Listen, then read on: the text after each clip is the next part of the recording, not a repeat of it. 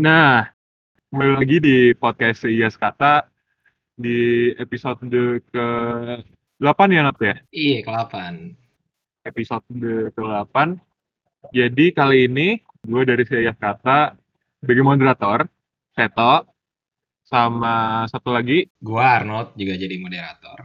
Nah, di episode kali ini uh, kita bahas yang agak serius ya. Yang serius sih, bukan agak sih sebenarnya. Udah lama sejak uh, podcast episode terakhir yang kita bahas tentang uh, seluk-beluk feminisme. Nah, sekarang kita juga sebenarnya uh, bahas yang juga sebenarnya agak-agak menyerempet ya, Nat ya? Iya, serius banget nih. Urgen, urgen banget isunya. Urgen, penting, penting tentang uh, RUU PKS. Nah, jujur gue secara pribadi belum terlalu paham apa itu RUU PKS. Makanya di sini gue sama teman-teman CS Kata bareng-bareng sepakat untuk mengundang orang-orang yang kiranya memiliki pemahaman yang lebih ya. Nah, iya, yang berkompeten lah dari kita. Berkompeten, punya kapabilitas buat ngobrolin masalah kayak gini. Yaitu semuanya kebetulan merupakan staff dari BEM, ISIP, Departemen Kasrat, Kajian dan Aksi Strategis. Coba uh, mungkin perkenalan diri satu-satu dulu kali ya. Mulai dari Vina coba. Halo semuanya, uh, kenalin nama gue Vina Leonita. Gue biasa dipanggil Vina. Hai semua. Hai Vina. Selanjutnya, uh, mungkin Revin. Uh, hai semua, nama gue Revin. Uh, gue juga apa sama kayak Vina, uh, staff di Departemen Kajian dan Aksi Strategis di BEM FISIP. Tapi uh, apa yang mungkin bakal gue sama teman-teman omongin di sini uh, nggak mewakili apa si BEM-nya ya. Banyak, maksudnya banyak dari opini dan pendapat pribadi. Oke lanjut. Oh ya, iya, uh, iya benar-benar. Itu tadi Selanjutnya, Zeni. Halo guys, nama gue Zeni Trilestari, uh, dipanggilnya Zeni. Eh, saat ini gue barengan sama Vina sama Revin juga jadi staff di Kastratnya BEM Fisik UI dan kebetulan gue uh, pernah beberapa kali mendampingi korban kekerasan seksual secara langsung gitu. Dan mungkin opini-opini gue juga sama ya disclaimer tadi sama kayak Revin nggak mewakili BEM Fisip UI gitu guys. Salam kenal. Jadi mungkin langsung aja ya untuk mulai topik pembicaraan di episode kali ini. Uh, jadi gini, untuk pertanyaan pertama, jadi kan uh, akhir-akhir ini uh, bulan kemarin ya kalau nggak salah, sorry kalau misalnya gue salah, itu apa ya? Ya pokoknya uh, RUU PKS itu sebenarnya udah masuk prolegnas di DPR RI, tapi kemudian keluar dan ditolak. Jadi uh, pendapat lu pribadi semua gimana? Coba mulai dari Zeni mungkin. Uh, tadi uh, ini ya RUPKS yang udah masuk prolegnas terus dikeluarin gitu. Iya, yeah, iya. Yeah. Oke, okay, menurut gue um, ini kayak kesalahan yang fatal ya karena urgensi dari RUPKS itu udah kita lihat dan kita rasakan even masyarakat awam kayak kita-kita gini lah yang masih kuliah kita ngerasain sendiri di uh, kehidupan kita pas kita main sosmed, kita main kita ngobrol sama teman-teman kita di komunitas atau di tongkrongan. Uh, di sosmed itu kan udah apa ya? Mungkin kita uh, sadar lah, udah banyak nih yang suka ngespil ngespil kasus kekerasan seksual gitu. Ada temennya korban yang pengen uh, korban dapat keadilan, tapi keadilan itu nggak bisa dipenuhi oleh negara makanya dia uh, spill ke Twitter kayak gitu. Oh, oke. Jadi belum keluarnya RUU PKS ini jadi kayak uh, gak ada payung hukumnya ya istilahnya buat menangani kasus-kasus yang dibeli. Uh, iya. Oke, selanjutnya. Uh, jadi jujur gue gue kecewa di satu sisi gue kecewa tapi di sisi lain tuh gue nggak kaget gitu loh. Kayak uh, apa ya mungkin lu semua gimana saat lu denger kata DPR yang ada di pikiran tuh apa ya si uh, apa yang lu anggap tuh pasti kayak ya nggak kompeten nggak kompeten gitu DPR kita. Kita dari dulu udah terbiasa mikir bahwa DPR tuh nggak kompeten dan nggak mewakili rakyat seperti kita. Dan menurut gua itu satu hal yang jelek banget lah. Kayak kita demokrasi tapi di satu sisi kita saking udah pesimisnya sama satu lembaga tinggi negara kita sampai udah nggak udah nggak kaget saat ada apa ya saat ada hal yang yang segitu mengecewakannya. Dan uh, di sisi lain gue setuju juga sama tadi kata Zaini bahwa ya ini kekosongan hukumnya ini apa sangat amat miris gitu kita lihat uh, bahwa ada kekosongan hukum kayak gini. Mungkin kalau gue mau langsung ke kayak satu contoh aja ya. Sekarang kan uh, mungkin lu semua udah dengar tentang ini ya, Gilang Bungkus. Iya, yang uh, yang fetish itu. Dan kayak sekarang saat tidak ada RUU PKS, uh, Gilang ini terancam hukuman karena melanggar UU ITE. Kayak lu bayangin orang melakukan kekerasan seksual, pelecehan seksual kayak Gilang, dan dia dikenain undang-undang yang sama dengan yang menjerat baik Nuril misalkan, korban dari kekerasan seksual. Itu kan kayak, ih, uh, miris lah ngeliat kayak gitu. Iya sih. Bahkan terakhir gue udah uh, dengar-dengar nih si Gilang ini udah tertangkap, tapi emang dakwaannya bukan masalah uh, bukan tentang tindakan yang kekerasan seksual tapi malah ke UITE-nya gitu. Hmm, hmm, hmm. Hmm. Gue boleh ngomong nggak? Boleh, boleh, boleh. Uh, kalau misalnya kita berkaca sama kasusnya Gilang ini ya, menurut gue selain tentang kekerasan seksualnya, kita juga butuh pemahaman buat masyarakat ter terkait apa itu fetish, apa itu orientasi seksual. Yang Gilang kan dengan openly uh, bilang dia bisexual kan. Terus uh, kita tuh jangan mencampur-campurkan itu orientasi seksual dengan fetishnya dia, dengan kekerasan seksualnya dia gitu loh. Jadi uh, karena munculnya kasus Gilang ini uh, ada apa ya keharusan bagi orang-orang yang peduli ya dengan isu ini untuk memberikan pemahaman sama masyarakat. Apa itu fetish, jangan mencampur-campurkan fetish dengan kekerasan seksual. Misalnya lu punya fetish kaki, katakan lu seneng lihat kaki gitu. Uh, itu boleh asal itu konsensual. Asal lu uh, melakukan itu dengan persetujuan ya kan sedangkan yang Gilang lakukan ini nggak ada konsensu konsensualnya. Makanya ini yang jadi masalah.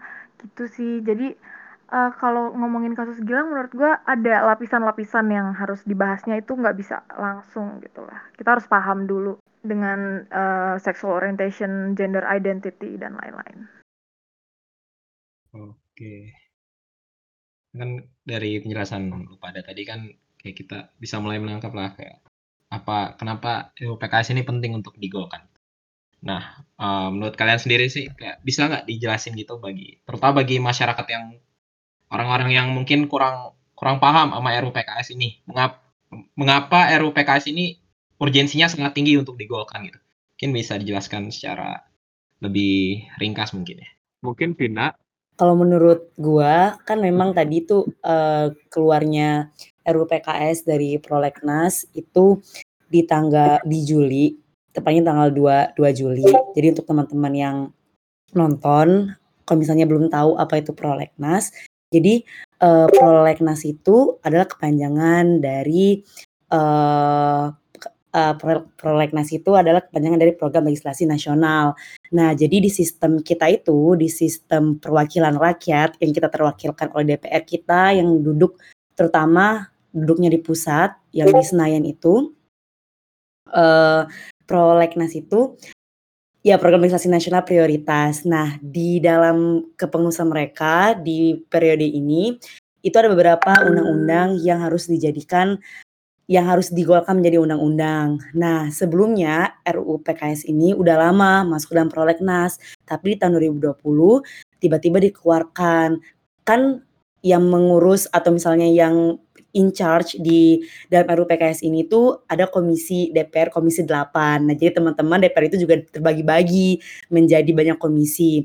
Nah, khususnya komisi 8 ini dia spesifik ruang lingkup tugasnya tentang pemberdayaan perempuan dan perlindungan anak kalau misalnya yang gue tahu tuh ada empat, ada agama, sosial, kebencanaan, dan pemberdayaan perempuan dan perlindungan anak. Makanya uh, RUU PKS ini tuh dibahas oleh Komisi 8 karena dia langsung uh, kerjasamanya mitra kerjanya ada Kementerian Pemberdayaan Perempuan dan Perlindungan Anak.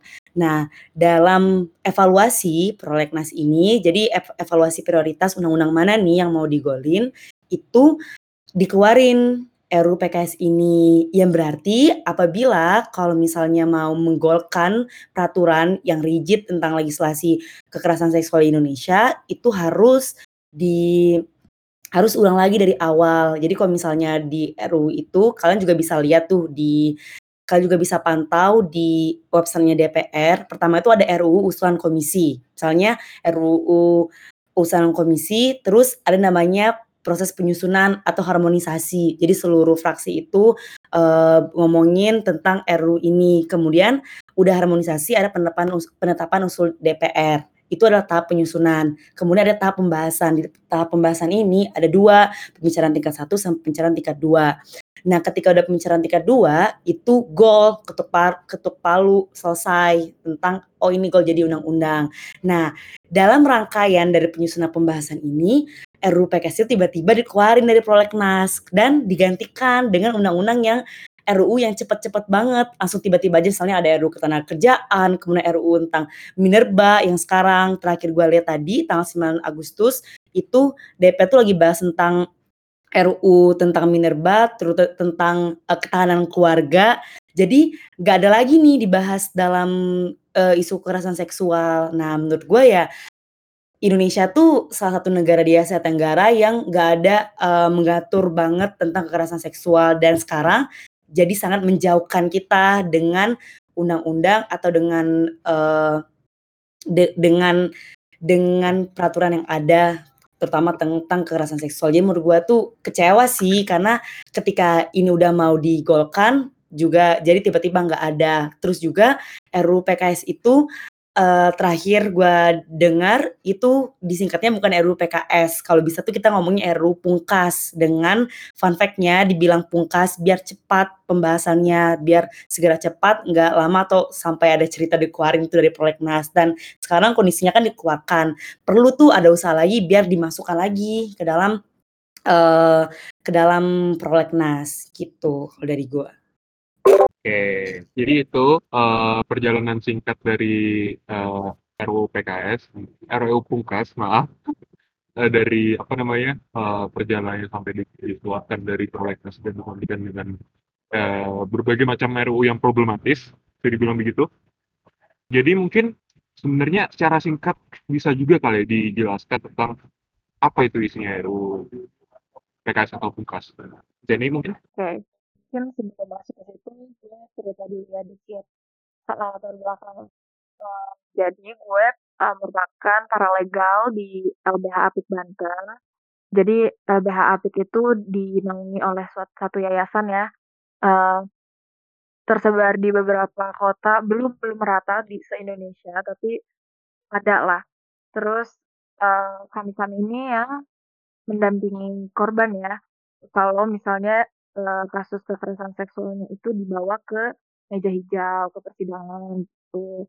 Nah terus, uh, ketika gue mendapatkan pelatihan, terus praktek mendampingi korban, gue tuh merasa gimana ya, ada terlalu banyak, uh, beban yang kita ya, yang kita semua taruh di punggungnya si korban ini, penyintas kekerasan seksual ini.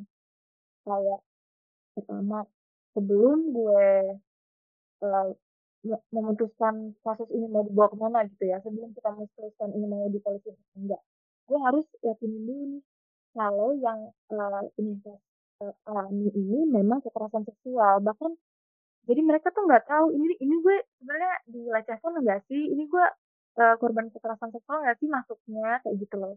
Jadi gue masih harus apa ya well, even dia mereka nggak sadar bahwa mereka adalah victims gitu. Jadi itu yang hal pertama yang perlu di um, diberi pemahaman kalau oh iya ini memang uh, kasus kekerasan seksual kamu nggak pantas uh, sebagai manusia mendapatkan perlakuan seperti itu gitu. Terus uh, setelah itu kita pendamping-pendamping itu sering apa ya kayak makan api gitu loh jatuhnya karena kita harus ngasih pemahaman ke korban misal korban KDRT Nah, terus gimana Ibu? Apakah ini mau dibawa ke persidangan, mau perceraian, atau gimana? Dan uh, sebelum Ibu membuat keputusan, Ibu juga harus tahu bahwa uh, sayangnya negara kita belum punya uh, aturan tadi ya yang kekosongan hukum itu itu harus dijelasin dulu juga ke korban. Jadi kayak berlapis-lapis lah masalahnya. Uh, ada banyak hal yang um, sebelum even sebelum di benar-benar ditangani gitu ya pra penanganan gitu. Terus kalau di RUU PKS atau RUU sendiri, uh, menurut gue itu sangat penting karena uh, di RUU ini memberikan beberapa aspek di hukum ya yang nggak ada di KUHAP.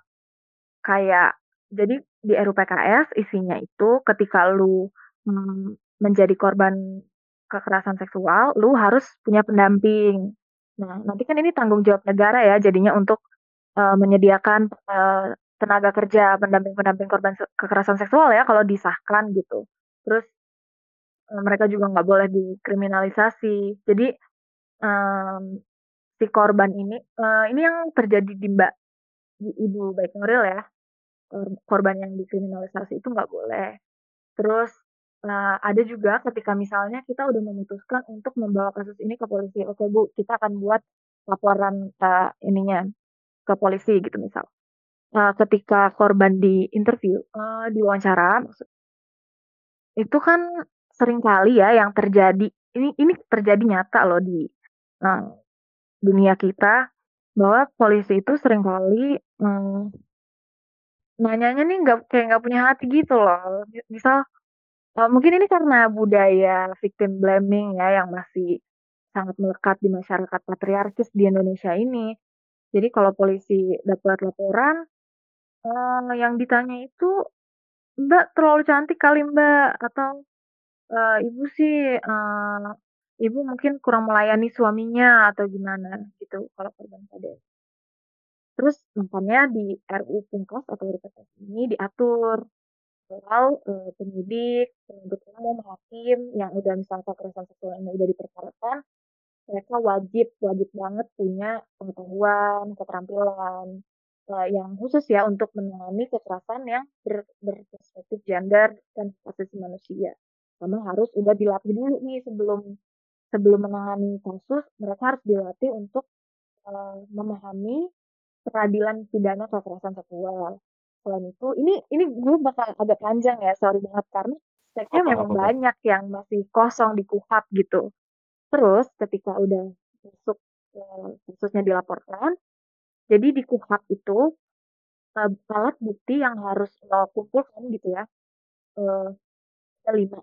Keterangan saksi, keterangan ahli, surat, petunjuk, sama keterangan terdakwa. Gini, kalau kekerasan seksualnya terjadi antara hanya dua orang di sektor privat di rumah. Korbannya dipukulinnya di rumah gitu. Uh, dan nggak ada yang dengar tetangga nggak ada yang tahu apakah ada saksi? Nggak ada. Keterangan ahli. Hmm, dan macam-macam lah. Ini mungkin nggak akan terlalu dibahas uh, detail satu-satu ya. Tapi di RUU kelas yang diatur itu lima alat bukti yang bisa ditetapkan jadi alat bukti itu ada keterangan korban. Jadi uh, kesaksian korban di pengadilan itu adalah alat bukti kehitungnya ya. Jadi uh, itu sangat membantu gitu ya.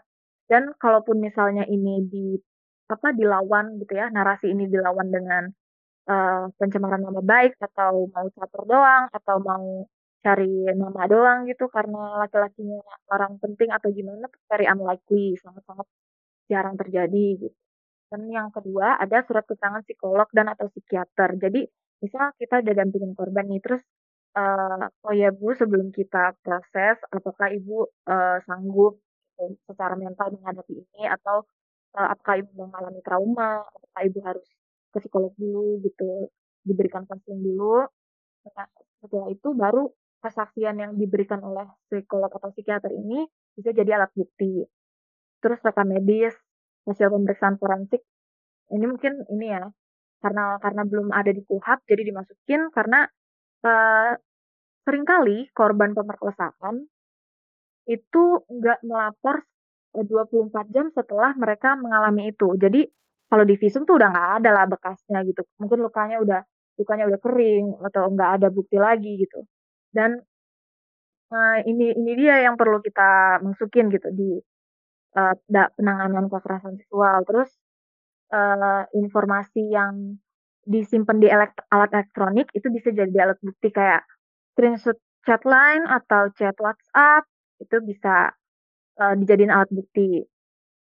Terus ada dokumen, ada juga hasil pemeriksaan rekening bank. Misalnya uh, terjadi apa ya? Mungkin transaksi-transaksi uh, yang bisa mengarahkan ke kekerasan seksual gitu. Nah, terus ada juga bagi penyelenggara hukum untuk merendahkan korban. Jadi ketika uh, ditanya gitu ya sama polisi atau uh, di pihak-pihak di pengadilan tuh nggak boleh kayak um, merendahin korban, nyalahin korban, menggunakan kalimat-kalimat yang mengarah ke perendahan itu nggak boleh. Karena yang tadi balik lagi di awal udah di sebutin yang mereka harus dilatih dulu uh, untuk properly menghadapi kasus kekerasan seksual. Itu sih sebenarnya aspeknya ada banyak sama oh ya ini satu lagi deh terakhir. Uh, ada aspek restitusi. Jadi di KUHAP itu ada tentang restitusi ini tapi nggak buat korban kekerasan seksual. Uh, jadi di KUHAP itu kalau misalnya aspek restitusi diaturnya itu kalau ada ganti rugi kayak udah ditangkap, ditahan, tapi be belum di apa, nggak proper gitu ya proses penahanannya, itu baru di KUHAP bisa, tapi kalau korban kekerasan seksual itu nggak bisa. Tuh, itu sih sebenarnya masih ada banyak. Terus kayak, um, yang korban itu harus apa, pelaku mungkin direhabilitasi, terus, uh, korban dan pelaku direhabilitasi ya, supaya social function atau keberfungsian sosial mereka, ini yang gue pelajari di Kesos itu uh, kembali lagi supaya mereka bisa kembali ke masyarakat dan berfungsi berperan sebagaimana mereka seharusnya seperti manusia normal pada lainnya gitu ya. Karena ketika lo mengalami kejadian yang traumatis, lo harus meskipun itu terjadinya udah lama 10 tahun lalu, tapi lo nggak menyelesaikan ini traumanya itu masih ada di dalam diri lo itu. Itu akan tetap ada dan bisa jadi mengganggu gitu ya buat uh, menjadi produktivitas kesehari-harinya, pekerjaannya jadi nggak lancar, terus hubungan dia dengan teman-temannya jadi hancur atau gimana. Jadi penting banget uh, untuk korban diberikan uh, pelayanan-pelayanan kesehatan mental gitu. Nah, jadi tadi kita sudah dengar pembahasan yang cukup komprehensif lah ya dari Zeni mengenai RUU PKS atau RUU Pungkas ini. Jadi kita bisa mendengar bahwa urgensinya bahwa RUU Pungkas ini kurang lebih bisa memberikan wadah hukum serta pendampingan dan perlindungan terutama bagi korban kekerasan seksual yang kalau selama ini di Indonesia sering kali disalahkan dan didiskriminasi ketika proses hukum itu sedang berjalan ya. Nah, jadi kita juga bisa melihat bahwa betapa pentingnya RUU Pungkas ini untuk segera disahkan demi bisa dikatakan menambal celah hukum yang ada di Indonesia ini ya, yang masih kesannya masih victim blaming dan kurang memberikan hukuman ataupun tindakan yang sepadan bagi para pelaku kekerasan seksual ini juga. Oke, jadi sebelumnya secara pribadi gue juga uh, rasa setiap orang yang memiliki akses informasi terhadap urgensi dan apa itu RUU Pungkas atau RUU PKS dan punya akal sehat itu wajib kecewa sih sebenarnya kalau uh, lihat fakta bahwa ini RUPK RUPS ini keluar dari prolegnas dan uh, juga nggak bisa sebenarnya sepenuhnya disalahkan orang-orang yang uh, mereka salah. Tapi menurut gue pribadi kayak mereka nggak sepenuhnya bisa disalahkan gitu bahwa orang-orang yang kontra terhadap pengesahan RUPKS ini itu bisa jadi mereka enggak mendapatkan akses informasi yang cukup karena budaya-budaya victim blaming, budaya-budaya patriarki, rap culture dan sebagainya itu udah mengakar gitu. Internalisasinya udah dari kecil. Dan untuk menjalani proses unlearning itu mungkin cukup sulit, mungkin cukup sulit gitu karena tempat sosialisasi mereka tempat bergaul mereka itu tidak mendukung untuk hal itu gitu untuk menyalahkan mereka sebetulnya itu bisa dibilang agak kasis ya. Jadi uh, selanjutnya uh, bisa kita lihat ini uh, ada pro dan kontra sebenarnya di RUU PKS. Tapi gue secara pribadi melihat bahwa basis massa untuk mendukung pengesahan RUU Pungkas ini juga cukup banyak gitu. Sedangkan ya seperti yang bisa kita lihat tadi, seperti yang kita tahu semuanya, itu keluar dari prolegnas. Ini jadi bisa disimpulkan bahwa RUU PKS itu suara banyak ya, maksudnya kayak uh, sesuatu yang disuarakan oleh sangat-sangat banyak masyarakat Indonesia gitu. Dan sebagai uh, DPR, sebagai dewan, dewan rakyat, perwakilan rakyat, itu mengapa mereka itu sebenarnya nggak bisa nggak bisa mensahkan, nggak bisa mensahkan RPKS ini. Padahal kalau mau bicara praktisnya, ini merupakan isu yang populis gitu, yang dapat uh, bisa dibilang mendongkrak uh, citra dan tanda kutip DPR yang uh, dari dulu lagi-lagi uh, yang sebelum yang sebelumnya udah kita tahu semuanya bahwa mereka itu udah punya krisis kepercayaan dari zaman jebot gitu. Kenapa kira-kira mereka uh, RUPKS ini nggak bisa gol-gol gitu? Uh, Revin mungkin ya. Gitu. Oke, uh, jadi mungkin kita apa bisa terlebih dahulu lihat dari proses legislasinya adalah fraksi yang menolak ini utamanya adalah fraksi PKS dan fraksi PPP juga uh, P3 tahu gue uh, ada keberatan dengan beberapa bagian dari RUU PKS. Uh, menurut gue dari sini jelas kita bisa lihat bahwa uh, ma apa ya RUU PKS ini uh, terjebak dalam uh, gue bakal bilang ini adalah proxy war. Uh, meskipun sebenarnya ini bukan perang, tapi ya ini adalah pertentangan politik ideologi yang ada di Indonesia. Yang karena tadi uh, partai yang menolaknya itu adalah partai-partai yang berhaluan uh, Islam fundamentalis kan. Eh, P3 terutama PKS yang memang dari dulu dia selalu tanda kutip istiqomah lah dalam membela kepentingan kaum Islam fundamentalis. Nah, uh, gini di satu sisi kita nggak bisa apa ya kita nggak bisa memisahkan uh, penolakan ini dari uh, akar kebangkitan uh, politik Islam fundamentalis di Indonesia yang kalau kita telusuri mungkin kita bisa lihat bangkit uh, pada uh, pemilihan gubernur Jakarta. Pada saat itu Ahok lawan uh, Anies kan. Uh, dengan salah satu aktor utamanya adalah uh, Rizik Syihab gitu Habib Rizik. Uh, di sini gue bisa gue bakal bilang bahwa memang politik kaluan uh, Islam fundamentalis ini politiknya cukup demagogik gitu. Demagogi ini dalam artian uh, kita ada demo ada demagognya yaitu uh, Rizik. Dan demagogi ini uh, kalau mungkin secara simpelnya adalah dia biasanya adalah pemimpin yang berhaluannya uh, cukup populis. Dia menggunakan uh, prejudis-prejudis untuk uh, membangkitkan kayak amarah, kemudian ketidakpuasan uh, masyarakat. Dan dia uh, di satu sisi uh, mungkin yang khas dari uh, apa namanya dari demagogi ini adalah mereka tidak akan terlalu mereka tidak akan terlalu peduli terhadap kenyataan atau realitas yang ada jadi kalau kita lihat penolakan-penolakan terhadap RUU PKS, ini kan sebenarnya kalau menurut gue kurang valid. Kalau misalkan dia, dia dibilang menghalalkan LGBT, terus kemudian menghalalkan perzinahan, menghalalkan uh, pelacuran misalkan. Uh, ini gimana ya? Menurut hampir semua, malah semua uh, pakar hukum yang uh, gue ikuti dan gue baca, ini nggak bisa karena RUU PKS ini kan uh, atau maaf RUU Pungkas ini kan maksudnya leg spesialis. Jadi uh, dia tidak bisa menentang apa yang sudah diatur dalam KUHP. Jadi kenapa? Maksudnya kenapa uh, apa namanya? Kenapa orang-orang tetap nolak gitu terhadap RUU Pungkas ini? Ya karena RUU Pungkas ini jadikan salah satu komoditas politik dari pertentangan uh, kedua pihak itu.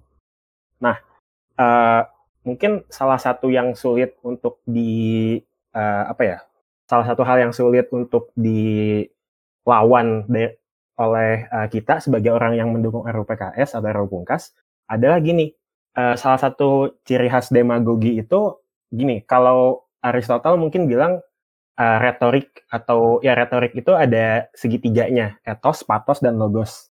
Nah, uh, etos itu lebih ke karisma dari uh, pembicara ataupun demagognya. Patos itu uh, lebih kepada apa ya uh, emosi atau emosional dari audiensnya dan logos itu adalah pesannya, pesan yang sebenarnya mau disampaikan. Nah, uh, yang gue takutkan di sini adalah saat adanya demagogi, logos atau pesannya ini jarang sekali dipeduliin. Hanya etos dan patosnya itulah yang uh, disampaikan oleh para demagogi ini. Makanya mau kita bilang kayak gimana pun juga Eropa guys ini enggak kok nggak akan mendukung LGBT, enggak kok kita nggak akan mendukung perzinahan, enggak kok ini nggak bisa dalam hukum kayak gini. Uh, yang terjadi adalah orang yang menolak RUU Pungkas ini nggak peduli karena ya mereka memang ciri khasnya adalah mereka memang tidak uh, peduli dan tidak tahu terhadap pesan yang ingin kita sampaikan. Mereka nggak akan mau tahu kayak gitu. Oleh karena itu ya timbullah masalah kayak sekarang di mana meskipun yang menolak RUU uh, eh, Pungkas ini hanya satu atau dua partai, tapi kan mereka mewakili uh, hampir setengah lah dari uh, rakyat Indonesia yang memang berhaluan politiknya politik uh, Islam fundamental, politik identitas, politik demagog. Uh, maka akhirnya sulit menurut gue buat RUU PKS atau RUU Pungkas ini naik saat melawan sangat banyak orang yang uh, gue bakal bilang mereka cukup fanatik terhadap uh, semua isu yang mereka lawan kayak gitu. Gitu ya dari Rafin. Um, mungkin selanjutnya Vina. Oke. Okay. Uh, eh, jadi uh, gue setuju sih dengan pendapat Revin karena masa basis masanya yang uh, menolak RUU PKS ini atau yang kontra itu memang besar banget dan dari perspektif gue bahwa misalnya kita perlu tahu kan yang di yang akan mengesahkan itu mereka-mereka yang duduk di DPR pusat yang di Senayan. Dan ketika misalnya udah ada masukan, terus ada saran, akhirnya juga ke sistem voting. Jadi uh, mereka bakal pakai suara mereka untuk sistem voting. Walaupun hal tersebut yang udah dimention sama Seto adalah hal yang populis, kita tuh banyak yang tentang tentang RUU PKS, tapi uh, ketika mereka menyatakan untuk mengeluarkan ini dari prolegnas itu berarti kita sudah tahu mereka itu tidak mewakili tidak mewakili suara dari populis ini terus uh, ketika gue di invite untuk ngomongin RUU PKS ini gue gue langsung WA atau wawancara eks eksklusif nih sama perwakilan Bengkulu yang ada oh ya btw gue dari Bengkulu uh, perwakilan Bengkulu yang ada di Komisi 8 atau yang membahas, tentang RUU PKS ini atau mereka-mereka yang mengeluarkan RUU PKS dari prolegnas. Jadi itu namanya aduh Pak, mohon maaf ya Pak kalau Bapak mendengar ini, tapi tidak apa-apa biar sadar. Namanya Pak Muhammad Saleh. Pak Muhammad Saleh ini dari fraksi Partai Demokrat. Pak Muhammad Saleh ini ketika dia terpilih, ketika dia gue ngikutin banget nih ketika dia uh, kampanye dan lain-lain. Terus memang gue waktu itu belum aware tuh tentang RUU PKS, tapi ketika gue tahu dia ada di fraksi 8, eh di komisi 8, dia kan mewakili uh, fraksi Golkar. Jadi, uh, Pak Muhammad Salim itu fraksi Golkar yang kalau misalnya di bukan dari bukan dari fraksi PKS, buset kita ngomong ini ya, ngomong nyebut merek, ya udahlah. Nah, tapi ketika itu, uh, gue tanyakan, "Kenapa bisa keluar dari prolegnas?" Terus dibilangnya seperti yang dibilang juga di media-media pas gue baca, itu karena belum jelas atau masih banyaknya, definisi-definisi yang rancu dan belum dan mereka membahas di ketika membahas yang KUHP setelah selesai baru bakal membahas RUU PKS. Jadi alasan besarnya dari prolegnas prioritas itu karena uh, pengesahan RUU tentang Kitab Undang-Undang Hukum Pidana KUHP yang terkait dari sisi penyatuan sanksi atau misalnya tadi udah dibahas sama Zini penyatuan sanksi tersebut uh, masih banyak yang perlu diperbaikin. Jadi itu sebabnya RUU PKS ini nanti dulu kita banyak prioritas yang lain katanya. Padahal ya isu kekerasan seksual itu menurut gua ya, gua pro banget RUU PKS ini disahkan uh, udah urgent banget. Tapi ketika yang ketika ada peraturan yang harusnya mengatur itu dulu udah udah udah rigid selesai dulu yaitu tentang RKUHP belum selesai makanya itu dikeluarkan dari proleg prolegnas. Nah, selain itu juga gue merasa bahwa, uh, yang aware tentang RUU PKS ini itu sangat sangat terpusat di Jawa. Itu Jawa sentris banget untuk orang-orang daerah atau perwakilan-perwakilan daerah kayak di dari yang perwakilan Sumatera, perwakilan Kalimantan, masyarakatnya pun, uh, masyarakat-masyarakat gue yang sekarang itu di daerah itu nggak sefamiliar itu dengan orang-orang yang mendapatkan akses informasi pentingnya RUU Pungkas ini di yang adalah orang-orang yang uh, tinggal uh, domisilinya itu di Jawa. Kayak entah Women March aja, hype-nya itu cuman di di Jakarta aja menurut gua.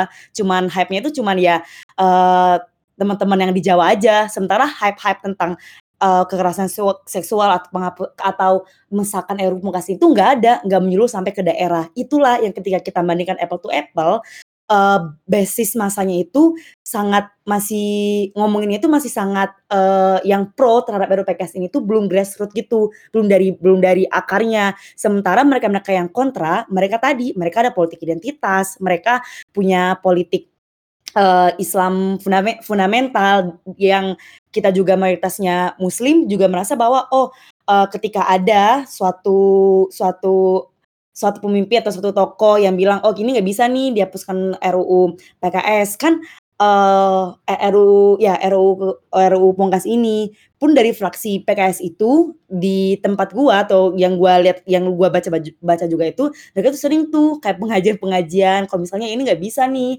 uh, untuk uh, menggolkan RUU PKS karena tadi kan ada tentang mereka yang katanya pro prostitusi, berarti pro penzinaan, terus dia juga ada yang uh, memungkinkan untuk mengatur tentang LGBT, tentang orientasi seksual, padahal nggak kayak gitu. Jadi tuh dari karena basis masanya ini yang benar yang dari Islam, menurut gua itu yang menghambat mengapa yang orang-orang yang pro terhadap RUU Pungkas ini kesulitan karena mereka kalah basis masa atau kalah uh, pemahamannya dari masyarakat awam. Jadi menurut gua kita nggak bisa bilang kalau oh ini tuh adalah populis semuanya tuh uh, ingin mengesahkan RUU PKS karena ketika kita lihat lagi nggak juga sebenarnya. Banyak yang nggak paham. Mungkin ketika mereka dikasih akses informasi yang benar bisa tuh uh, paham. Tapi karena nggak dekat dengan uh, yang pro tentang isu-isu pro ini nggak dekat ya menurut gua jadi nggak mmm, wakil-wakil rakyat itu merasa ini tuh bisa nanti aja kekerasan seksual tuh bisa nanti-nanti aja pun kekerasan seksual ini ya gue dapet nih dari Pak Muhammad Saleh, hai Pak kalau Bapak mendengar mohon maaf, bilang kalau misalnya kekerasan seksual itu nggak akan hilang dari kita. Jadi mau gimana pun ada peraturan atau enggak, ya nggak akan hilang mau gimana pun. Jadi bener-bener uh, istilahnya maupun ada peraturannya atau enggak itu nggak akan me, nggak akan memotong banyaknya RU pungkas eh, banyak kekerasan banyaknya kasus kekerasan ini. Nah itu menurut gue yang yang salah dari pemahaman pemahaman yang masih yang masih kontra dengan uh, dengan dengan adanya pro RU PKS ini itu dari gue. Gue mau nanggepin dong guys. Oke, jadi uh, pemaparan Vina gila, Vin. Uh, keren banget, sangat insightful ya. Uh, dan konkret juga ketika Vina langsung punya akses ke perwakilan rakyat di Bengkulu ya, Vin. Terus menarik banget ketika kita ketika Vina bilang itu Jawa sentris, gue setuju. Jangankan eh, Jawa, anjir. Maksudnya kayak gue dari Banten nih. Banten itu uh, terkenal dengan kota provinsi yang madani, islami, bacot gitu deh.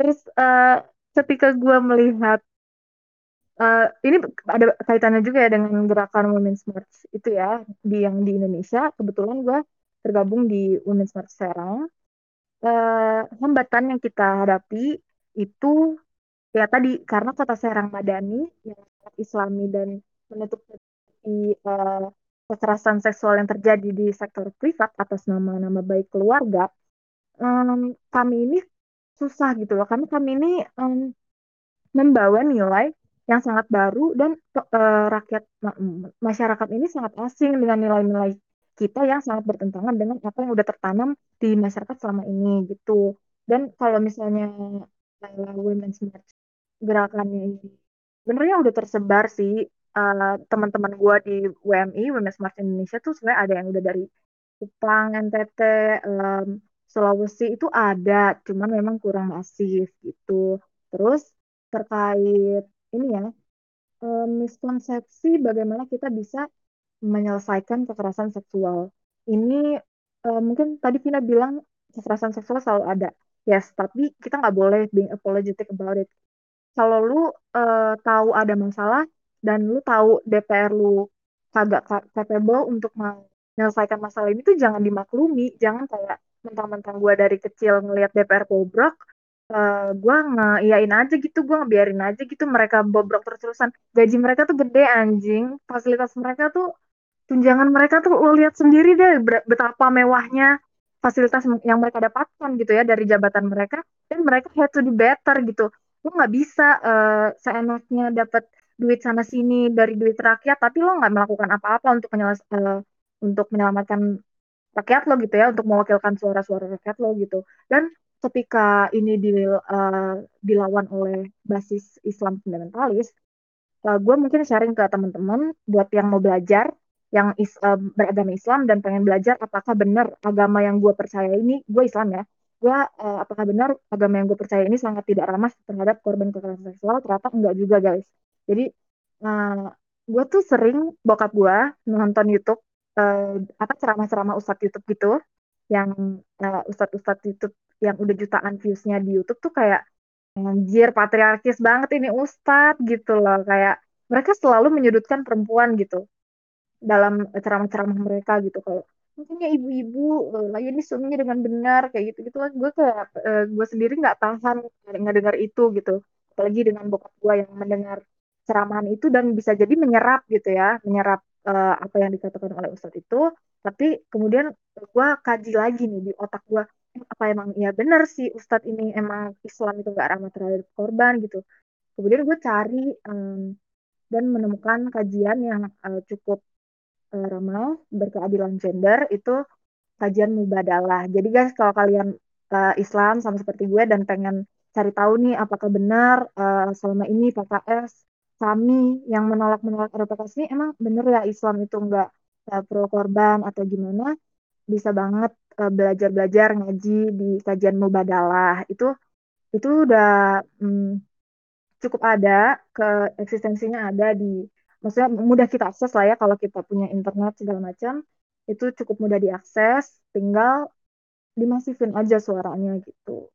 Itu sih uh, menurut gua jadi kayak nggak benar-benar padam gitu ya si uh, kontranya Islam ini tapi memang kurang kedengeran dan teman-teman kalau misalnya lu, invest your time your feeling ikut berantas kekerasan seksual ini ya uh, bisa gitu itu salah satu hal yang bisa dilakukan terus selain itu uh, pemahaman kita terhadap bagaimana sih cara menyelesaikan kekerasan seksual ya. Ini kebetulan pernah terjadi di uh, tahun 2016. Ada yang mengusulkan uh, perpu tentang kalau pelaku pemerkosaan itu dikasih aja hukuman kebi kebiri atau hukuman mati. Dan bagi gue ini nggak bisa dibenarkan. Kenapa? Karena kekerasan seksual itu core problemnya ada di relasi kuasa, ada di ketimpangan si kuasa dan lo mengambil seseorang yang memiliki kuasa lebih atas relasi itu mengambil keuntungan dalam eh, hal-hal uh, yang berbau uh, seksual gitu ya dan ini tuh bukan ini bukan ini kalau lo mau menyelesaikan masalah kekerasan seksual dengan komprehensif bukan ini caranya bukan kebiri. Dia mungkin uh, bisa aja nggak nggak benar tapi dia masa bisa dia juga tetap bisa kan nyolek nyolek lu uh, sembarangan di jalan gitu kan. Jadi eh, kekerasan seksual itu bukan masalah dari seksnya, tapi persoalan eh, relasi dan ketimpangan relasi kuasa itu yang dialami oleh eh, mostly perempuan ya karena eh, gue yakin kita ini terkungkung di masyarakat yang patriarkis menganggap laki-laki itu selalu di uh, di atas dan perempuan di bawah. Ini juga terjadi di berbagai fenomena. Ada juga nih sama uh, sebagai teman-teman yang invest uh, waktu dan uh, apa pengen cari tahu gitu ya tentang kekerasan seksual tuh nggak gitu guys. Bukan bukan dikebiri hukum uh, apa pelakunya tapi direhabilitasi diberikan pemahaman bahwa apa yang lakukan itu salah gitu. Karena kalau misalnya uh, pelakunya denial kayak anjir lah gue di penjara gara-gara gue nyelek uh, gue gara-gara gue jadi begal tepe gitu di jalan bangsat gitu. Terus um, ketika dia udah misal nih walaupun ini very unlikely ya misal dia di penjara beneran gitu amin. Nah, terus uh, dia nggak terima gitu ya uh, mengal mengalami hukuman karena dia ngebegal tete gitu karena dia nganggap itu nggak salah gitu. Um, ketika dia udah keluar penjara apakah dia nggak akan melakukan itu lagi? Nggak juga kan guys. Kalau misalnya nggak kelihatan sama orang jalan-jalan sepi kita jadi kehilangan hak atas ke keamanan untuk diri kita sendiri.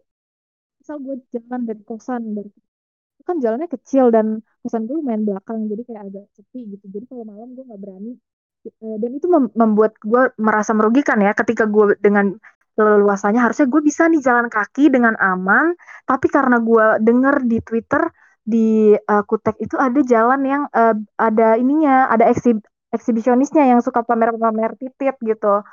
Uh, terus kayak gue takut, ya udah gue naik Grab sepuluh ribu anjir, lumayan kan? Itu gue anaknya tuh um, yang budgetnya sangat dipres. Menurut gue kayak ini sepuluh ribu gue bisa makan instead of uh, gue pakai buat Grab karena gue takut ketemu eksibisionis ini gitu kan. Dan ini berdampak gitu loh di kehidupan Ya, cukup dari gue. Oke. Uh, gue boleh, boleh nanggepin dikit gak nih? Boleh, boleh, boleh banget. Uh, jadi mungkin uh, gue mau ngambil beberapa konsep yang tadi uh, dibawa sama Vina Mazeni juga ya. Bahwa uh, gini, mungkin salah satu penolakan terhadap RUU PKS ini, eh, sorry RUU Pungkas ini kan gerakan ini loh oleh uh, feminisme apa terbiak feminisme ya. Meskipun ada beberapa pihak yang bilang janganlah feminisme itu dibagi-bagi gelombangnya. Cuman mungkin hmm. ini penting buat analisis kita gitu. Uh, salah satu apa ya hal yang penting dan baru dan menurut gue sangat bagus di RUU Pungkas ini adalah adanya uh, itu yang tadi kata Zeni uh, kita di sini memperhatikan adanya ketimpangan uh, relasi kuasa gitu. Uh, ini kan uh, apa ya ini pen, apa sudut pandang yang cukup baru terutama buat orang Indonesia. Ini kan uh, setahu gue ini adalah uh, gagasan dari Michel Foucault uh, dan orang-orang strukturalis lainnya yang anggap bahwa di setiap uh, relasi itu kekuasaan itu selalu ada dan memegang peranan penting. Nah, uh, buat gue karena ya gimana ya orang Indonesia ini sangat apa sangat awam dan cukup ignorance tentang adanya relasi kuasa yang timpang ini. Dan uh, menurut gue salah satu cara biar RUU Pungkas ini di uh, apa di terima adalah ya kita coba edukasi orang bahwa relasi kuasa ini ada dan memang penting gitu uh, agar memang kan tadi gue udah bilang bahwa apa namanya orang-orang fundamentalis ini karena mereka cenderung nggak mau dengerin logos atau pesannya mereka lebih suka dengerin patos atau uh, em, apa aspek emosi dalam uh, dalam satu pembicaraan gitu. Coba kita coba kita apa ya bangkitkan ketidakpuasan terhadap relasi kuasa yang ada biar mereka emosinya ini uh, ditujukan pada oh iya ya gue dirugikan.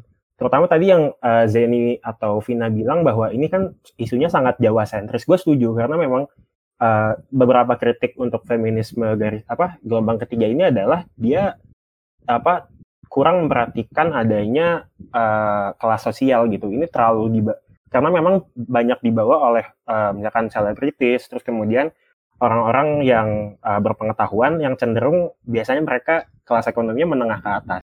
Nah, uh, gimana kalau kita uh, coba untuk reach out orang yang uh, sorry itu saya golongan ekonomi menengah ke bawah ini, ya kita coba reach out ke emosi mereka aja. Kita coba kasih tahu mereka bahwa ini ada relasi kuasa yang nggak benar, tapi kita nggak perlu lah kan kita sebutin ada relasi kuasa gitu ya uh, kita nggak usah benar-benar sebut relasi kuasa karena mungkin mereka pun susah untuk ngertinya. Jujur gue juga sangat sulit untuk ngerti relasi kuasa ini. Tapi uh, coba kita kasih contoh-contoh aja gitu kayak baik Nuril lah. Baik Nuril tuh wah itu gue sangat uh, kasihan dan gue sangat amat miris terhadap kasusnya beliau. Beliau korban tapi karena adanya relasi kuasa ini bukan hanya beliau jadi korban, beliau juga jadi uh, apa ya? jadi dikriminalisasi lah gitu Nah, uh, cobalah kita sebagai orang-orang yang peduli, uh, kita coba lebih sadar kelas dan kita, uh, gue uh, berpendapat bahwa kita nggak seharusnya mengantagonisasi orang-orang yang nolak RUU Pungkas ini karena ya kemungkinan besar mereka nggak ngerti kan. Mereka tidak punya latar belakang pendidikan dan ekonomi yang sama seperti orang-orang yang memperjuangkan. Jadi ya janganlah kita lawan uh, retorika yang menolak ini dengan retorika yang uh, melawan gitu. Coba kita cari pengertiannya aja. Uh, kita bilang bahwa uh, ini menurut gue salah satu yang sangat penting dari RUU Pungkas adalah uh, melip, ini kan meliputi pencegahan, penanganan, perlindungan, pemulihan korban dan tindakan pelaku. Nah, karena memang orientasinya korban, kita cobalah kita reach out-nya bahwa ini tuh sebenarnya bukan buat menghukum pelaku kok, kayak yang kata tadi apa kata Zaini bilang tadi, dia tuh buat korban nih kasihan. Coba lihat ibu baik Nuril tuh kan kasihan banget. Coba kita lebih reach out ke patos atau emosinya kayak gitu. Hmm ya bener banget Vin. Gue setuju banget. Uh, mungkin kita itu sih ya yang menjadi PR dari gerakan-gerakan yang uh, pro dengan RUU PKS ini. Mungkin kita perlu edukasi gue juga jujur kalau misalnya gue nggak kuliah gue nggak bakal ngerti anjir apaan tuh relasi kuasa gitu kan apaan tuh segala macam. Gue uh, jadi mungkin itu uh, mungkin kita refleksikan ke gerakan ini gitu. Kayak berarti kita harus lebih mungkin lebih uh, lemah terhadap masyarakat karena dengan atas dasar bahwa mereka ini nggak paham kalau ini salah gitu. Jadi mungkin approach ke masyarakatnya intervensi masyarakatnya ini yang perlu di uh, di digodok lagi lah ya gitu. Oke. Jadi seperti yang udah kita dengerin semuanya tadi kita apa sebenarnya ini kayak uh, susah banget gue harus coba gue itu uh, penjelasan-penjelasan komprehensif dari Pinari dan Jerry. Oke, selanjutnya mungkin pertanyaan selanjutnya, Not. Nah, mungkin kita akan uh, skopnya akan kita kecil lagi ya ke lingkungan terdekat kita itu, ke lingkungan kampus. Nah, kan seperti yang kita ketahui juga kan akhir-akhir ini cukup banyak ya uh, kasus kekerasan seksual yang terungkap lah ke spill gitu di media sosial dan terutama di kampus uh, kita semua ini kan UI kan ya dan juga ada kasus juga di FISIP uh, dan uh, menurut kalian aja nih secara singkat bisa nggak? Kayak menurut kalian implikasinya terhadap penanganan kasus seperti ini jika RUU PKS pada nantinya akan disahkan gitu? Menurut kalian gimana? Mungkin dari Zeni bisa gimana? Oke. Okay kalau dari kam uh, lingkungan kampus sendiri nanti uh, perpanjangan mungkin gue gua nggak akan kasih uh, proses legislatifnya ya. Karena gue uh, sejujurnya nggak nggak begitu paham. Tapi ketika udah dijadikan UU punya posisi yang sangat apa sangat kuat untuk diturunkan gitu ya. Kayak diturunkan ke uh, mungkin mendik mendikbud ya kementerian kan karena sekarang udah buka di dikti. Terus ketika itu ada kampus tuh mau nggak mau lu didorong untuk membuat aturan kekerasan seksual di tiap kampus. Jangan uh, mentang-mentang lu nggak dengar adanya kasus ini nggak dibikin aturannya. Misalnya um, di UGM udah ada udah disahin tentang kasus kekerasan seksual aturannya. Cuman ya masih ada yang beberapa yang perlu disempurnakan gitu ya. Terus uh, kalau di UI sendiri itu mekanismenya ya, ribet banget sih guys. Kalau misal lu mengalami ini, jadi uh, ini gak apa-apa sebenarnya gue kasih tahu. Gue tuh di BEM juga sebagai anggota tim khusus uh, penanganan kekerasan seksual di bagian penanganan korbannya. Jadi um, ketika kita dapat laporan masuk, itu kita harus uh, jadi mekanismenya itu ketika ada laporan dibentuk tim P, P3 T2 dan itu uh, tim itu uh, baru dibentuk ketika udah dibentuk um, baru akan di uh, diurusin lah gitu kasus kekerasan seksualnya. Jadi ribet. Masa gue harus nunggu dulu nih tim P3 T2-nya dibikin bikin aja crisis center. Lo udah tahu di visit udah rame banget pelakunya udah banyak udah ketahuan ke spill semua. Di, uh, itu visip ya yang uh, alhamdulillahnya uh, banyak yang memberikan solidaritas terhadap korban gitu. Tapi nggak berarti uh, di fakultas-fakultas lain itu nggak terjadi gitu. Bisa jadi di fakultas-fakultas lain terjadi tapi korbannya nggak mau speak up karena lingkungannya nggak suportif gitu. Jadi uh, penting banget ketika kita punya aturan yang baku di kampus, terus punya crisis center di kampus ini banyak visip ya, se-UI Se-UI bisa memberikan keadilan bagi korban-korban kekerasan seksual. Itu aja sih. Gue mau nambahin ya. Jadi uh, kalau misalnya kan Zeni di tim khusus untuk korban. Nah, gue tuh juga di di Bank itu tim khusus untuk membuat rekomendasi kebijakan jadi rekomendasi kebijakan tentang peraturan yang mengatur tentang kekerasan seksual ini.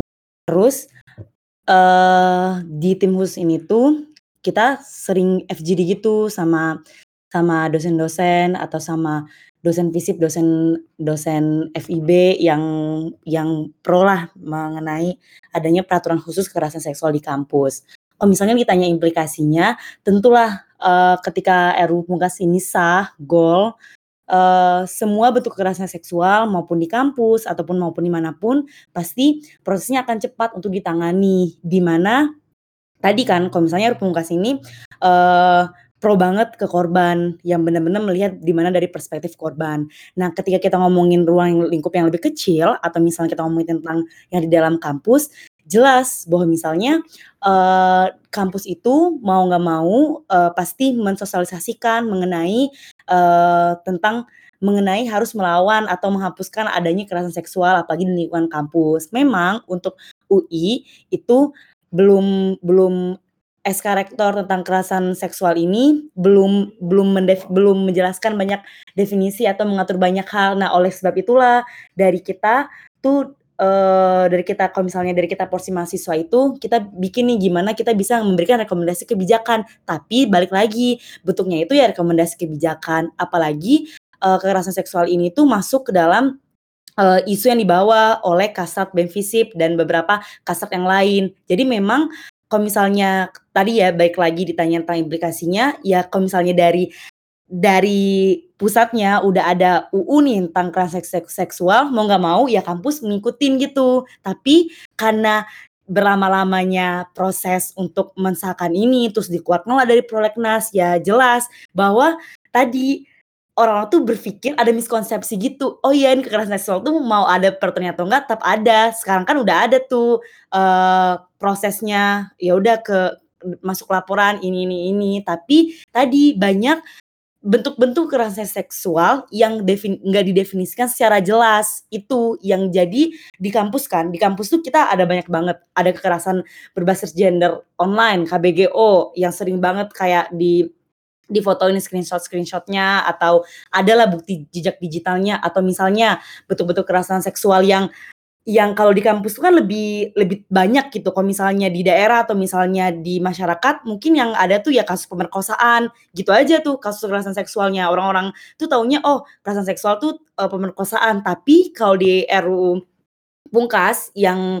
yang dikeluarkan ini dari prolegnas itu ya banyak definisinya bahwa banyak macam-macam dari kekerasan seksual. Bukan hanya dari bukan hanya dalam bentuk pemerkosaan pemaksaan relasi kuasa itu aja. Jelas menurut gua untuk lingkungan kampus karena kenapa lingkungan kampus itu banyak banyak yang keblow? Karena orang-orangnya atau mahasiswanya itu berani untuk uh, menyampaikan memberitahu oh ini nih ada kasus kekerasan seksual. Jadi nggak nggak nggak tutupin. Karena ini kan kayak fenomena gunung es juga ya. Ada ini tapi uh, terlihat ada tapi baunya itu masih banyak banget. Menurut gua tuh dari kita dari mahasiswa memang seberani itu mengungkapkan, menyuarakan tentang urgensi bahwa kekerasan seksual itu predator itu tuh is everywhere di mana-mana gitu guys. Jadi memang menurut gua jelas lah dari kita yang segi sisi mahasiswa uh, implikasinya banyak banget, maksudnya implikasinya kuat banget kalau misalnya RUU Pungkas ini di disahkan. Dan menurut gua ya, kalau misalnya kita kalau umur gua nih, tadi juga saya tuh bilang kalau misalnya yang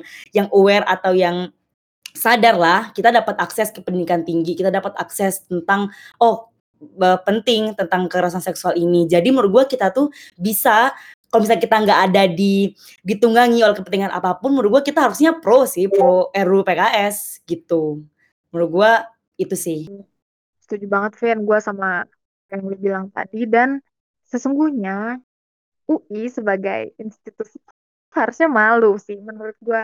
Kita punya uh, terjadi kasus uh, pemerkosaan ya di uh, di FIB uh, yang dilakukan oleh emang orang yang um, sastrawan yang terpandang gitu ya. Bisa dikatakan seperti itu tapi sampai sekarang gak ditindaklanjuti lah bisa bisa dibilang begitu UI itu harusnya malu. Lu tuh udah ada nih uh, korban di FIB mahasiswa lu yang harusnya uh, punya hak untuk uh, aman untuk mendapatkan ilmu dan wawasan di tempat lu ini di UI gitu. Itu dan ini kejadiannya udah agak lama ya pas kita SMP ke SMA kayaknya.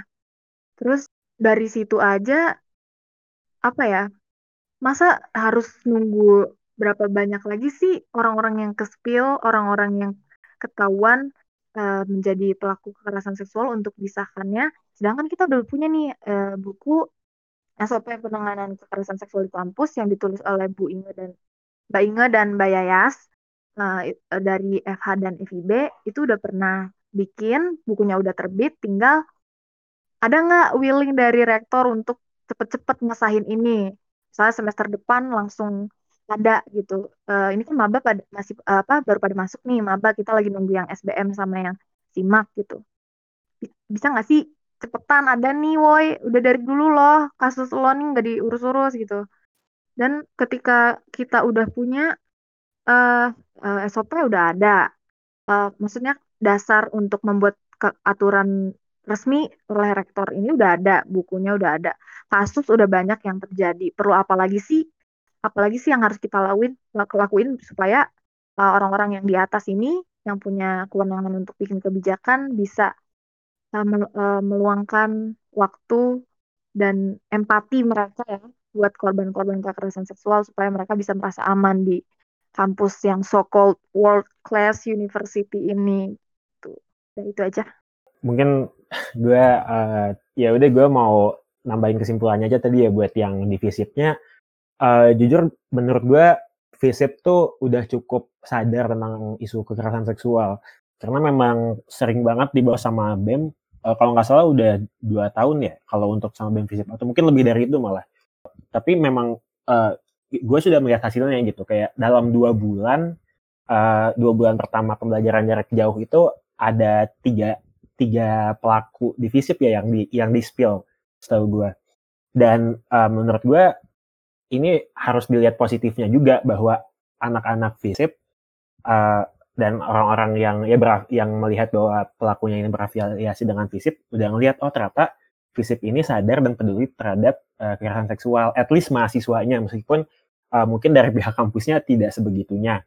Uh, ya jadi menurut gue ini udah ada udah ada langkah ke arah yang bagus dan uh, semoga dengan memang kalau apa RUU Pungkas ini sudah disahkan universitas juga bisa lihat bahwa oh negara juga peduli kok sama kasus KS. Terus mereka juga bisa lihat bahwa oh ternyata kalau ada kasus KS kan kalau RUU Pukasnya udah jadi orang tuh udah percaya sama hukum ya untuk mengatasi apa kasus KS. Nggak harus spill-spill di Twitter lagi kan spill di Twitter Me Too movement ini, ini kan gara gara-gara apa ya? Gara, menurut gua gara-gara ketidakpuasan terhadap hukum.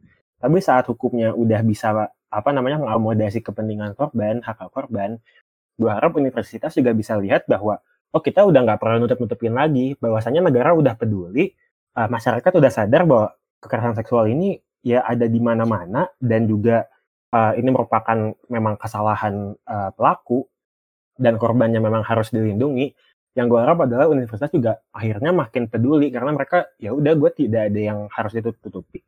Gue merasa nama baik kampus malah uh, makin bagus kalau kita peduli sama korban kekerasan seksual di kampus. Uh, kayak gitu.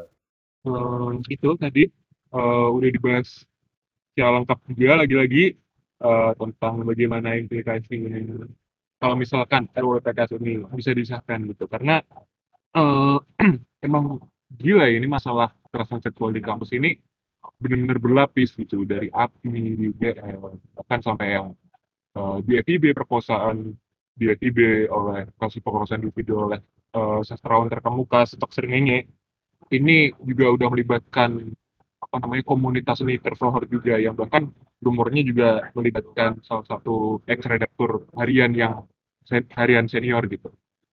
Yang benar-benar gila banget ini masalahnya berlapis dan struktural gitu. Jadi bisa dilihat ini uh, implikasinya sangat-sangat raksasa. Nggak cuma di kehidupan kampus sebenarnya di berbagai aspek juga. Jadi setelah melihat semua kondisi uh, dan fakta di lapangan ini pertanyaan terakhir ya by the way. Uh, jadi kayak uh, menurut kalian nih uh, realistically speaking uh, apakah ini RUPK ini bisa goal? Bisa goal legal resmi jadi suatu payung hukum bagi para penyintas gitu apakah ini bisa goal? Kalau bisa itu kapan kira-kira? Nah mungkin Ina dulu kali ya. Oke, ini pertanyaan ini ya. Uh, dari ini ya, gue berpendapat dari pendapat pribadi gue tadi kan uh, alasannya banget kenapa RUU Pungkas ini keluar dari ditarik dari prolegnas prioritas 2020 karena menunggu pengesahan RUU tentang kitab uh, undang-undang hukum pidana. Jadi ketika uh, RKUHP ini udah kelar, udah selesai, baru tuh ada kemungkinan atau misalnya ya idealnya baru masuk lagi RUU Pungkas ini ke dalam prolegnas. Nah, kalau misalnya kita melihat dari langsung dari website website resminya DPR itu tentang RUU KUHP ini uh, memang RUU KUHP uh, masukkan ke dalam ke dalam prolegnas tersebut dan menurut gua ketika itu udah kelar baru tuh uh, dibahas tentang RUU Pungkasnya. Tapi ketika udah masuk nih, kita udah uh, nggak udah masuk nih ke dalam prolegnas nantinya. Kalau misalnya gue gua gua analisis atau gue pikir-pikir itu banyak lagi nih tantangannya, tantangan dari dari suara-suara yang mewakilin di DPR sana. Jadi kalau misalnya kita berbicara mengenai mengenai ini ya, suara di DPR mengenai undang-undang itu kan yang memiliki kewenangan untuk mengesahkannya itu kan DPR. Nah, di DPR di Indonesia itu mereka nggak bisa bawa dari kepentingan pendapat mereka aja, melainkan mereka harus kompak bawa kepentingan dari partai mereka. Atau uh, ya itu kan udah masuk kerana kerana kalau kita ngomongin tentang politik memang ada beberapa uh, orang-orang yang dia masuk ke dalam dia ingin mendapatkan jabatan tersebut dan menjadikan menjadikan partai menjadi kendaraan atau vehicle parties. Nah, jadi menurut gua kalau misalnya dari dalam uh, anggota-anggota dewan yang terhormat ini tidak memiliki ke kesadaran tidak memiliki keresahan yang sama ya nggak bisa karena mereka pasti ngikutin apa yang diperintahkan oleh partainya apalagi partai Indonesia kan kayak nggak nggak itu ya kayak terlihat oh ini partai Islam partai yang ini tuh nggak tahu apa nggak ada nggak ada spesifiknya. Kalau misalnya banyak tuh di luar negeri ada misalnya partai lingkungan atau partai buruh nah itu jelas banget mereka bawa kepentingan lingkungan kepentingan buruh. Nah sementara di Indonesia juga kita ketika nanti pun kita akan memilih lagi misalnya tahun 2024 kita juga bakal bingung. Karena uh, pada akhirnya uh, ingin dipilih yang mana nih partai yang mengesahkan tentang RUU yang bakal menyuarakan tentang RUU PKS pun ketika dia bukan dari partai, bukan dari basis Islam juga banyak pertimbangan-pertimbangan. Nah, menurut gue ya apakah akan gol? Akan, akan gol, tapi apakah dalam waktu yang dekat menurut gue sih enggak. Gue bener-bener uh, harus tadi kan yang udah kita bahas, kita harus benerin dari masyarakatnya, dari dari DPR-nya karena yang punya kewenangan itu ya orang-orang yang mewakili kita di Senayan itu yang DPR tersebut. Jadi menurut gue jawaban gue ya kayak gitu. Itu dari gue. Oke, mungkin selanjutnya Revin. Oke, uh, kalau gue sebenarnya cukup optimis uh, gue cenderung optimis bahwa DPR tuh sekarang 2020, 2019 sampai 2024 kalau nggak salah ya. Gue uh, cukup optimis bahwa sebelum 2024 ini uh, RUU Pungkas bisa lolos dengan dengan uh, mungkin salah satu catatan gue adalah uh, ada konvergensi atau pergeseran apa ya antagonisasi oleh pihak uh, yang menolak. Ini kan yang pihak menolak kan ya kita bisa sepakat bahwa biasanya golongan Islam fundamentalis sekarang ada RUU kayak RUU HIP, RUU BPIP yang uh, sekarang mereka tolak. Uh, gue cukup gimana ya? Mungkin analisis soto gue adalah uh, dengan adanya isu lebih besar yang mereka tolak, gue harap er, perhatian mereka terhadap RUU PKS ini berkurang sehingga uh, penolakannya juga berkurang gitu sehingga dia bisa naik. Dengan catatan uh, menurut gue semakin dekat dengan pemilihan nanti tahun 2024 uh, mungkin akan makin sulit untuk disahkan karena kalau udah 2024 itu pasti semua isu akan digoreng termasuk isu ini gitu isu RUU PKS uh, jadi uh, mungkin uh, apa ya perkiraan gue kalau misalkan sebelum 2002 let's say sebelum 2023 sebelum 2022 lah ini bisa pembahasannya bisa lebih komprehensif kemudian uh, apa iklim politik dalam negerinya juga bisa apa agak mendingin itu uh, menurut gue uh, cukup apa ya gue cukup optimis ini bisa lolos kayak gitu. Uh, selanjutnya Zeni gimana? Oke, okay, kalau gue, gue um, gimana ya? Apa enggaknya?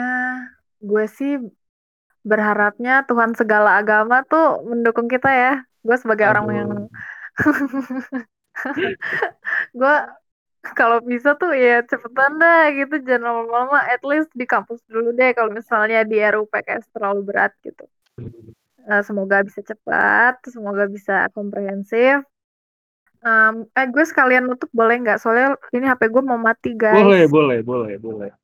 Nah, oke. Jadi mungkin penutupnya uh, bagi kalian pendengar-pendengar seia sekata podcast ini semoga gue bisa memberikan insight yang uh, menggerakkan atau menginspirasi dan membangkitkan empati kalian terhadap korban kekerasan seksual sehingga kalian bisa invest uh, waktu dan tenaga kalian, pikiran kalian untuk turut membantu dalam gerakan uh, pro RUU PKS ini melalui apa aja yang bisa kalian lakukan gitu. Itu sih guys, kayaknya bentar lagi mati. Sorry banget. Enggak apa-apa. Thank you. Makasih ya, saya sekata udah diundang seru banget gila bahasannya. Iya, sama-sama Zeni. Oke. Bye bye. Bye bye. Nah, oke. Okay. Nah, kita udah ngomong berapa lama nih? Lumayan ya, sejaman lebih ya. Udah kita udah bahas RUU PKS secara lengkap, komprehensif, bisa dibilang ya. Jadi kita udah bahas bagaimana kenapa RUU PKS dikeluarkan dari prolegnas dan bagaimana penyebabnya juga kenapa dan mengapa apa pentingnya urgensi dari RUU PKS ini untuk disahkan. Dan kita juga udah ya membahas juga lingkungan yang dekat kita di kampus ya, terutama UI, gimana implikasi dari pengesahan RW PKS ini juga dan dan juga tadi ada ya ada sedikit analisis singkat lah ya dari para narasumber nih tentang kapan kira-kira RUU PKS ini RUU Pungkas maksud saya uh, bisa disahkan uh, pada nantinya juga. Yo, iya. So, jadi mungkin kalau gue boleh menyampaikan pendapat pribadi gue secara singkat kayak semoga ya jadi ini RUU PKS ini uh, walaupun masih kayak bahasanya masih kurang secara apa di DPR dan dilihat dari keluarnya dia dari RUU PKS semoga untuk ke depannya ini bisa menjadi uh, loncatan gitu untuk keadilan uh, dalam konteks uh, kekerasan seksual di Indonesia gitu walaupun masih mengusung uh, keadilan yang keadilan punitif dan keadilan yang uh, restoratif, gue harap ini RUU PKS, pengesahan RUU PKS depannya, amin. Semoga cepat-cepat uh, ini bisa membuka ruang bagi narasi-narasi uh, keadilan transformatif yang secara personal gue sangat-sangat dukung untuk uh, menghapuskan uh, apa namanya kekerasan seksual di Indonesia gitu. Jadi mungkin setelah pembahasan yang lumayan komprehensif dan panjang ini kita sudahi dulu mungkin ya, Not. Iya, udah udah lama banget ini, bro. Udah panjang udah lama banget ya. panjang memang. Asik sih, asik sih. Asik parah. Dan pembahasan topik-topik seperti ini perlu untuk membuka uh, ruang diskursus. Hmm. Demikian. Nah, itu. Jadi uh, mungkin sampai di sini. Ya. Uh, episode ke-8 uh, podcast Iya Kata. Sebentar, sebentar. Ada pesan dari narasumber nih. Ada pesan-pesan juga. Oke, oke, boleh, boleh banget. Iya, kita iya mau promosi dikit. Jadi uh, kalau kita kan sekarang udah ngomongin tentang RUU Pungkas dan kekerasan seksual, tapi mungkin karena memang sangat terkendala waktu, kalau misalkan kalian mau cari tahu lebih lanjut, uh, bisa lihat kajian-kajian dan infografis-infografis yang ada di IG BEM Visip UI. Terus juga selanjutnya nanti kita ada uh, acara namanya diskotik. Ini juga bak, apa atau diskusi diskusi politik asik kalau nggak salah ini juga akan bahas tentang kekerasan seksual. Thank you. Ya guys. Jadi benar-benar kita yang eh, mendengar tuh selain kalian tadi kan kata Zeni investasi waktu dan tenaga kalian. Nah, juga bisa dengan banyak aktif di kegiatan uh, yang membahas tentang, tentang isu kekerasan seksual juga kita bisa memperkaya pengetahuan kita juga dan menurut gue kalau misalnya kalian udah dengerin podcast ini sih ya sekedar sampai habis menurut, gue kalian adalah orang-orang hebat sih yang mau uh, yang optimis untuk mencegah atau menghapuskan isu kekerasan seksual itu sendiri. Jadi gue juga mau terima kasih ya untuk tim Sia Sekata yang udah uh, bersedia mengundang kita dan mengangkat isu kekerasan seksual ini. Keren. Terima kasih udah untuk pendengar-pendengar podcast uh, Sia Sekata udah denger sampai sejauh ini dan terima kasih juga terima kasih banget buat narasumber Pina, Revin, dan Zeni untuk uh, bersedia untuk isi di episode 8 ini podcast pemikiran Siyas Kata. Mungkin sampai sini dulu.